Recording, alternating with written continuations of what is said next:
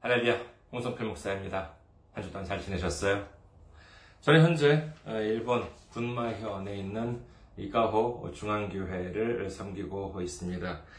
어, 그리고 어, 저희 교회 홈페이지 알려드리겠습니다. www.ikahochurch.com이 되겠습니다.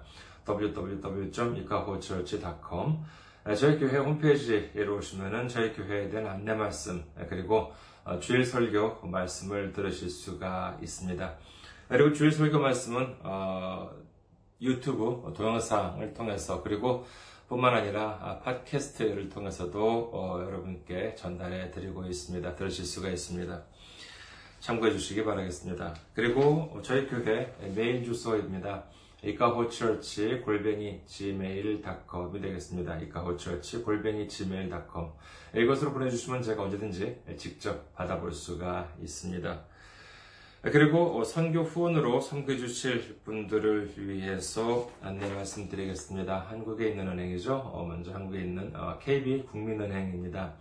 079-21-0736-251입니다. KB 국민은행 079-21-0736-251가 되겠습니다. 그리고 일본에 있는 은행으로 섬겨주실 분들을 위해서 안내 말씀드립니다. 군마은행입니다. 군마은행 지점번호가 190, 계좌번호가 1992256이 되겠습니다. 군마은행 지점번호가 190, 계좌번호가 1992256이 되겠습니다. 저희 교회는 아직까지 재정적으로 미자립 상태에 있습니다. 그래서 여러분들의 기도와 선교 후원으로 운영이 되고 있습니다. 여러분들의 많은 관심, 많은 참여, 많은 섬김 기다리고 있겠습니다.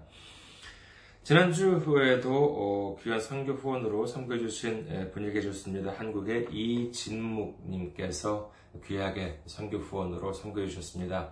너무나도 감사드립니다. 하나님의 놀라운 축복과 넘치는 은혜가 함께 해주시기를 주님의 이름으로 축원드립니다.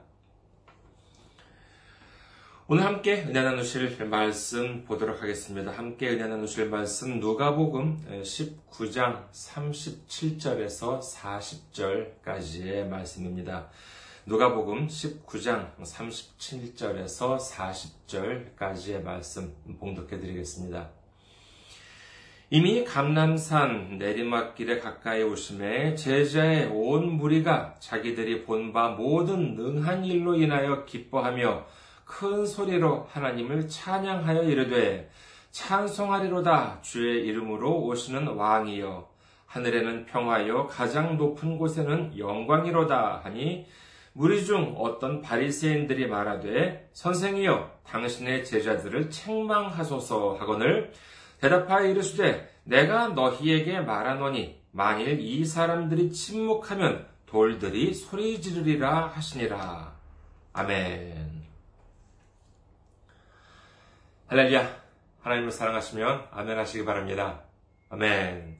오늘 저는 여러분과 함께 세 가지 찬양이라는 제목으로 은혜를 나누고자 합니다. 오늘 말씀을 보면은요, 예수님께서 이제 드디어 예루살렘으로 입성을 하십니다. 이때는 오늘 말씀에도 보이는 것처럼 예루살렘 전체가 떠들썩했다는 것을 짐작할 수가 있지요. 오늘 말씀 중에서 누가복음 19장 37절에서 38절까지를 다시 보도록 하겠습니다. 이미 감남산 내리막길에 가까이 오심에 제자의 온 무리가 자기들이 본 바 모든 능한 일로 인하여 기뻐하며 큰 소리로 하나님을 찬양하여 이르되 찬송하리로다 주의 이름으로 오시는 왕이여 하늘에는 평화여 가장 높은 곳에는 영광이로다 하니 마태복음에는 이 장면을 다음과 같이 기록합니다. 마태복음 21장 7절에서 9절이죠. 나귀와 나귀 새끼를 끌고 와서 자기들의 겉옷을 그 위에 얹음에 예수께서 그 위에 타시니 무리의 대다수는 그들의 겉옷을 길에 펴고 다른 이들은 나뭇가지를 베어 길에 펴고 앞에서 가고 뒤에서 따르는 무리가 소리 높여 이르되 호산나 다윗의 자손이여 찬송하리로다 주의 이름으로 오시는 이여 가장 높은 곳에서 호산나 하더라. 여기서 호산나라고 하는 말씀은 우리를 구원하소서라고 하는 그러한 뜻입니다. 그리고 다윗의 자손이라고 여기서 어, 어, 나오는데 이는 예수님을 왕으로 인정하는 고백인 것입니다. 이사야서를 보겠습니다. 이사야 11장, 이사야 11장 10절에는요, 그 날에 이새의 뿌리에서 한 싹이 나서 만민의 기치로 설 것이요, 열방이 그에게로 돌아오리니 그가 거한 곳이 영화로우리라. 이사야서 같은 경우에는 특히 장차 오실 메시아에 대한 예언이 많은 것이 그 특징 중 하나라고 할 수 있겠습니다. 이 이사야 선지자는 이새의 뿌리에서 한 싹이 나서 만민의 기치로 설 것이요. 열방이 그에게로 돌아오리라. 이렇게 기록하고 있지요. 주제하시는 바와 같이 이새는 다윗의 아버지 이름입니다. 그 뿌리에서 이 왕 중의 왕, 이 메시아가 오신다. 아, 이 예언 그대로 예수님께서는 육신적으로는 육신의 족보로 볼 때에는 다윗의 자손으로 이 땅에 오셨습니다. 예수님께서 예루살렘으로 들어오시자 온 동네에 찬양 소리가 울려 퍼집니다. 그 우리가 생각하기에 찬양이라고 하면은 노래를 아무래도 떠올리기 십상인데 예, 그좀 너무나도 좀 좁은 어, 생각이라고 할 수 있습니다. 뭐 오늘날 교회에서 봐도 마찬가지죠. 아, 이른바 뭐 찬양 예배다라고 하면은 여러분께서는 뭐 어떤 예배가 떠오르십니까? 말씀을 전달에 대한 그 내용은 좀 이렇게 적고 짧고 주로 이제 음악과 노래로서 진행하는 예배라는 의미로 사용되고 있는 것이 일반적이지요. 우리 한번 찬양이라고 하는 뜻부터 정리해 보아야 하지 않을까 합니다. 국어 사전에 보면은요, 이 찬양이라고 하는 것은 아름답고 훌륭함을 크게 기리고 드러내다라고 되어 있습니다. 그리고 이 예문으로는요, 어, 왕의 덕을 찬양하다, 업적을 찬양하다, 어, 효행을 찬양하다라고 되어 있었습니다. 왕의 덕을 찬양하고 업적을 찬양하고 효행을 찬양하는데 꼭 노래를 불러야 하나요? 아닙니다. 우리는 말로도 얼마든지 이와 같은 찬양을 표현할 수 있겠지요. 우리가 하나님에 대한 찬양을 할 때도 역시 마찬가지입니다. 꼭 뭐 악기를 연주하고 노래를 불러야지만 하나님을 찬양할 수 있는 것이 아니라 우리 삶의 전체를 통해서 하나님을 찬양하고 경배해야 하는 줄 믿으시기를 주님의 이름으로 축원합니다. 오늘은 우리가 하나님께 드리는 찬양을 세 가지로 정리를 해서 한번 알아볼까 합니다. 이 세 가지 찬양, 즉 믿음으로 드리는 찬양, 말씀으로 드리는 찬양, 그리고 행함으로 드리는 찬양으로 정리해서 살펴보고자 합니다. 먼저 믿음으로 드리는 찬양부터 알아보겠습니다. 믿음이라고 하는 것은 우리 신앙에 있어서 가장 기본이 되는 것이지요. 창세기 15장 6절 아브라함이 여호와를 믿으니 여호와께서 이를 그의 의로 여기시고 로마서 1장 17절 복음에는 하나님의 의가 나타나서 믿음으로 믿음에 이르게 하나니 기록된 바 오직 의인은 믿음으로 말미암아 살리라 함과 같으니 이 믿음이라고 하는 것이 무엇입니까? 그냥, 아, 그래, 뭐, 성경에 있는 것을 뭐 나는 믿어. 그것이 끝인가요? 만약에 그것이 믿음이라고 한다면 우리가 성경이 아닌, 뭐, 예를 들어서 뭐 역사책을 읽을 경우는 어떻습니까? 1700 몇 년에 어디서 누가 어떤 일을 했고, 1800 몇 년에 어디서 어떤 일이 일어났고, 이것을 믿는 것도, 뭐 그렇다면 역시 믿음이라고 할 수 있지 않겠습니까? 그렇다면 이 둘이 성경책을 읽고 그 내용을 믿는다는 것과 역사책을 읽고 그 내용을 믿는다는 것이 서로 차이가 없느냐 하는 것입니다. 차이가 없을까요? 아닙니다. 분명히 있습니다. 적어도 몇백 년 전에 뭐 일어난 역사적인 사건이라고 한다면은 뭐 거기에 등장하는 사람들은 적어도 하나도 지금은 살아있지 않지요. 그리고 대부분의 사건들은 그 역사적인 사건으로서는 가치가 있을지는 모르지만 나 개인과는 그리 큰 관계가 없는 경우도 많다는 사실을 알 수 있습니다. 하지만 성경은 어떻습니까? 이 성경을 단순히 역사책을 읽는 정도로 우리가 받아들인다면 이는 그야말로 껍데기만 이해하는 것이라고 할 수 있습니다.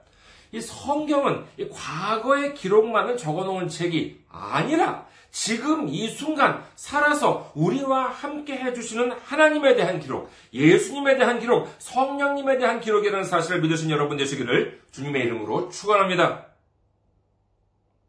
그렇다면 믿음으로 드리는 찬양은 어떤 찬양이 되어야 하겠습니까? 우리는 우리의 삶 속에서 선택을 해야 하는 경우가 있습니다. 사실 이 선택이라고 하는 것만 잘해도 그야말로 성공적인 삶을 살아갈 수 있다고 할 수 있겠죠. 일반적으로 뭐 학생이나 수험생이 치르는 시험 문제 같은데 나오는 이 선택지는 뭐 4개인 경우가 많은 것 같습니다. 물론 경우에 따라서는 5개나 그 이상인 경우도 있겠지요. 하지만 우리가 살아가는 과정에서 겪는 선택지는 대체적으로 한 두 개 정도가 아닐까 합니다. 대표적인 것이 뭐냐 하라고 하면은 세상적인 방법을 따를 것인가 아니면은 믿음의 방법을 따를 것인가 하는 경우죠. 이봐, 예수를 믿는 것도 좋지만 좀 적당히 믿어. 이런 말 혹시 들어보신 적 없으십니까? 이말 별것 아닌 것 같으시죠? 하지만 이게 참, 음, 종종 우리를 좀 이렇게 괴롭힐 때가 있기도 합니다. 예, 여기서 또 오해를 하실까봐 말씀드리자면요. 여기서 세상적인 방법이라고 하는 것은 그냥 단순한 뜻이 아닙니다.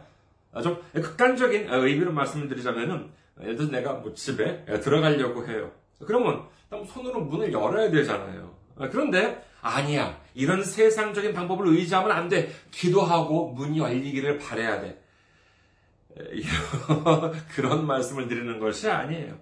세상적인 방법이라고 제가 여기서 말씀을 드리는 것은 정확하게 말씀을 드리자면 믿음의 방법에 반하는 것을 말씀드리고 있는 것입니다. 성경 중에서도요, 어, 잠언을 특히 이제 많이 주로 읽으시는 분들이 계신데, 거기에 보면은요, 세상적인 방법을 가리키는 대표적인 말이 나옵니다. 바로 뇌물이에요. 잠언 15장 27절. 이 일을 탐하는 자는 자기 집을 해롭게 하나 뇌물을 싫어하는 자는 살게 되느니라. 잠언 17장 23절. 악인은 사람의 품에서 뇌물을 받고 재판을 굽게 하느니라. 이 이와 같은 뇌물이라고 하는 것은 뭐 해도 되고 안 해도 되고 이런 것이 아니라 절대로 해서는 안 되는 믿음 안에서는 절대로 취해서는 안 되는 그와 같은 방법을 말씀하고 계신 것이지요. 우리가 이 세상을 살아갈 때 어떤 문제에 이렇게 봉착하는 경우 보면은요. 이 믿음의 방법에 반하기는 하지만은 세상적인 방법으로 편법을 쓰면 왠지 잘 풀릴 것 같은, 왠지 좀 그, 어, 쉽게 잘 될 것 같은, 네, 그와 같은 느낌이 들 때가 있습니다.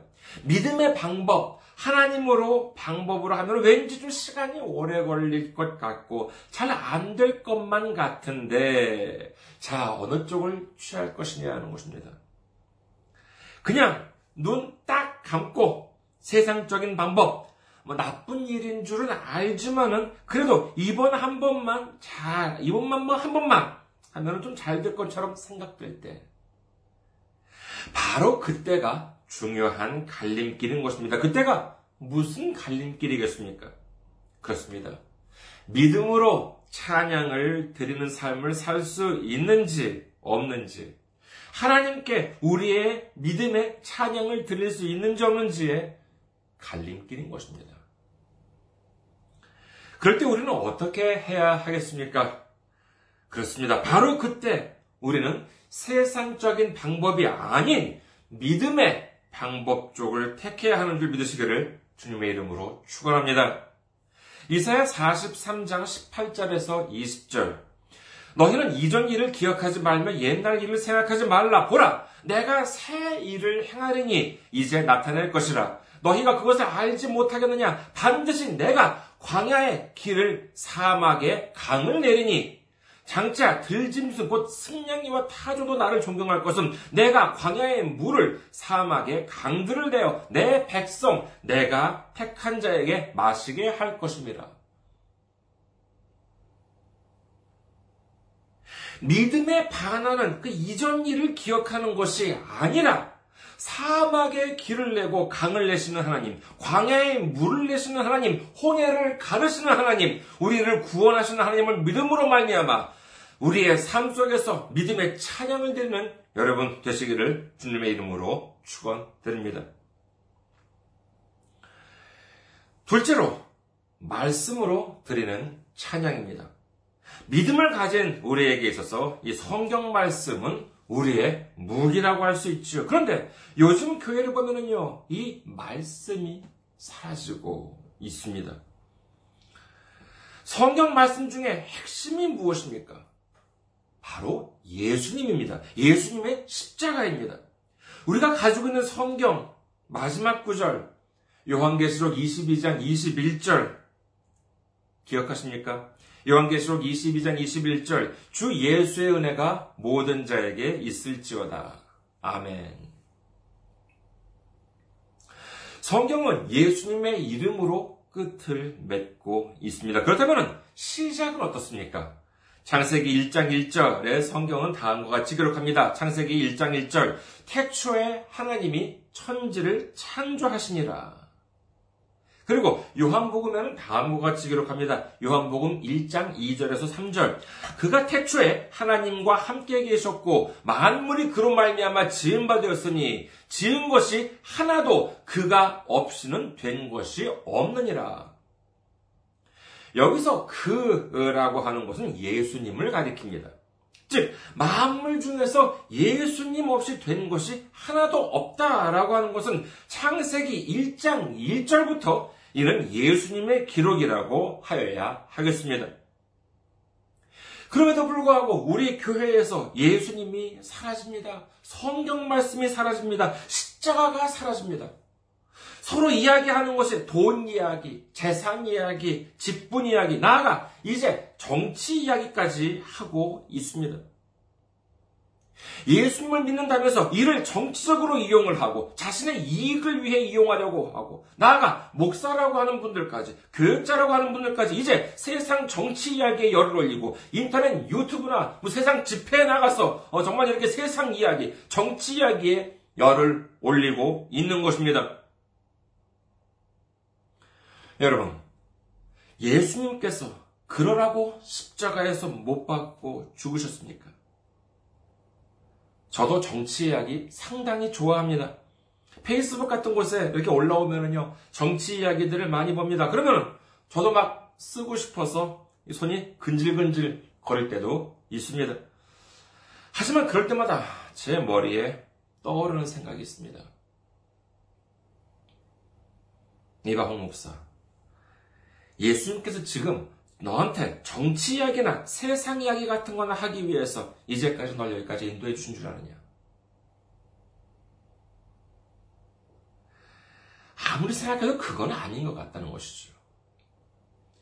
사도 바울도 고백하지 않았습니까? 고린도전서 2장 2절 내가 너희 중에서 예수 그리스도와 그가 십자가에 못 박히신 것 외에는 아무것도 알지 아니하기로 작정하였습니다. 당시 최고 엘리트였던 바울도 정치나 경제, 사회와 같은 내용에 대한 해박한 지식이 있었기 때문에 세상적인 말을 하기 어렵다면 얼마든지 할 수 있었을 것입니다. 하지만 그는 그의 삶 속에서 오로지 예수 그리스도와 오로지 예수님께서 십자가에 못 박히신 것만을 증언하기를 원했던 것입니다. 예수님이 성경이요. 예수님의 십자가가 말씀이요. 예수님과 예수님의 십자가를 나타내는 것이야말로 이 시대의 말씀으로 드리는 찬양이라고 하는 것을 믿으시는 여러분 되시기를 주님의 이름으로 축원합니다. 마지막으로 행함으로 드리는 찬양입니다. 여러분, 우리의 신앙 생활은 어떻습니까? 아니, 근본적으로 이 신앙 생활이라고 하는 것이 무엇입니까? 우리에게 있어서 우리가 하나님을 믿고 예수님을 믿고 있다? 증거가 무엇입니까? 일요일에 예배를 드리는 것. 그러면 그 사람은 예수님을 믿고 있다는 건가요? 헌금을 내면은 예수님을 믿는 건가요? 세례를 받으면 예수님을 믿는 건가요? 직분을 받으면 예수님을 믿는 건가요? 이는 모두 다 교회 안에서의 일입니다.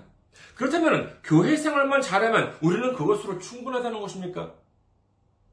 마태복음 11장을 보도록 하겠습니다. 마태복음 11장 12절. 세례 요한의 때부터 지금까지 천국은 침노를 당하나니 침노하는 자는 빼앗느니라. 여기서 이렇게 침노라고 이제 하는 말이 나오는데, 침노하다라고 하는 것은 이 공격하다라고 하는 것입니다. 그것도 그냥 공격하는 것이 아니라 아주 가열차게, 아주 심하게 정말 이렇게 공격한다, 총력을 다해서 공격한다라고 하는 것이죠. 이는 무엇을 뜻합니까? 천국은 가만히 앉아있기만 하면 자동적으로 가는 것이 아니라고 성경은 반복해서 말씀하고 계십니다. 아, 물론 당연히 천국은 우리의 노력만으로 갈 수가 없습니다. 그 이유는 천국에 가기 위해서는 우리의 죄가 해결되어야 하겠습니다만 우리의 노력만으로는 우리의 죄를 조금도 해결할 수가 없기 때문인 것이죠. 그렇기 때문에 우리는 예수님의 십자가를 의지해야지만 되는 것입니다. 예수님의 십자가의 피로 말미암아 우리의 죄를 씻은 후에야 비로소 천국에 들어갈 기회를 얻게 되는 것이지요. 그러나 우리는 또 기억해야 합니다. 그렇다고 천국은 그러면 가만히 앉아서 아무것도 하지 않더라도 갈 수 있는 곳 그런 것이 아닙니다. 천국을 빼앗기 위해서 천국을 내 것으로 만들기 위해서 끊임없이 공격해야 한다라고 하는 것이죠. 끊임없이 노력해야 한다는 것입니다. 그 노력이 무엇입니까? 그렇습니다. 바로 행함인 것입니다.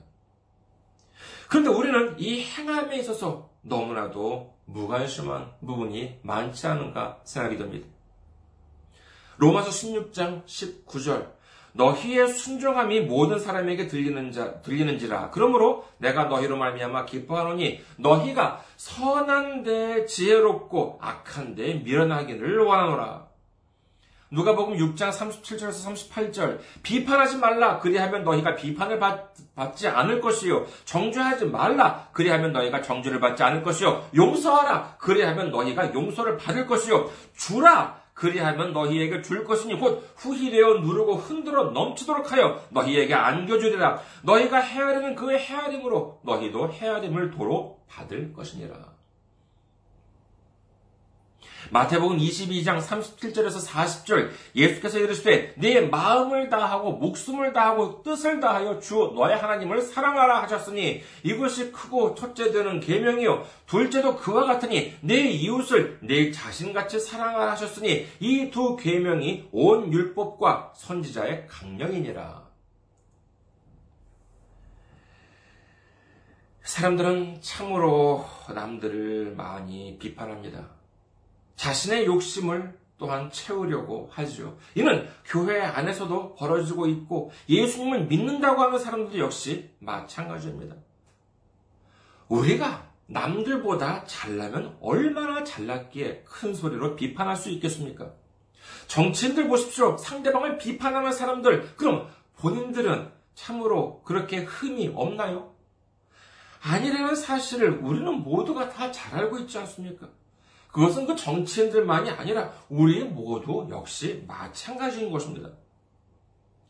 비판하는 데 지혜로운 것이 아니라 하나님을 사랑하고 이웃을 사랑하는 데 지혜로워야 하겠습니다. 그리고 이웃 사랑의 으뜸은 바로 우리가 가진 것을 주는 것입니다. 이는 돈이나 재산만이 아니죠. 우리는 이웃을 위해서 시간을 줄 수가 있습니다. 수고를 줄 수도 있습니다. 마음을 줄 수도 있습니다. 이것이야말로 주님께서 기뻐하시는 행함으로 드리는 찬양인 것입니다. 여러분, 예수님께서 오늘 말씀에서 만일 이 사람들이 침묵하면은 돌들이 소리 지르리라. 돌들이 찬양하리라. 이렇게 말씀하고 계십니다. 돌멩이가 무엇입니까? 여러분, 어제 혹시 길을 다니시면서 돌멩이 몇 개 봤는지 기억하시는 분 계십니까? 안 계십니다. 돌멩이라고 하는 것은 우리가 전혀 신경 쓰지 않은 것들, 정말 하나도 가치가 없다고 생각하는 것들, 하찮게 여기는 것들이라고 할 수가 있겠지요. 그러나 우리가 찬양을 멈출 때, 우리 입에서, 우리 삶 속에서 찬양이 멈출 때, 생각지도 않은 곳에서, 우리가 전혀 신경 쓰지 않았던 곳에서 정말 하찮다고 생각해 왔던 곳에서부터 예수님의 찬양이 울려 퍼지고 우리에게 있던 축복의 촛대는 생각지도 않던 그곳으로 옮겨질지도 모르는 것입니다. 요한계시록 3장 11절 내가 속히 오리니 네가 가진 것을 굳게 잡아 아무도 내 면류관을 빼앗지 못하게 하라. 우리 모두 믿음으로 드리는 찬양, 말씀으로 드리는 찬양, 그리고 행함으로 드리는 찬양을 통해서 주님의 이름을 높이고 주님의 사랑을 전함으로 말미암아 우리의 면류관을 굳게 지키고 마지막 날에 주님으로부터 잘했다고 칭찬받는 우리 모두가 되시기를 주님의 이름으로 축원합니다. 감사합니다. 항상 승리하시고 건강한 모습으로 다음 주에 뵙겠습니다.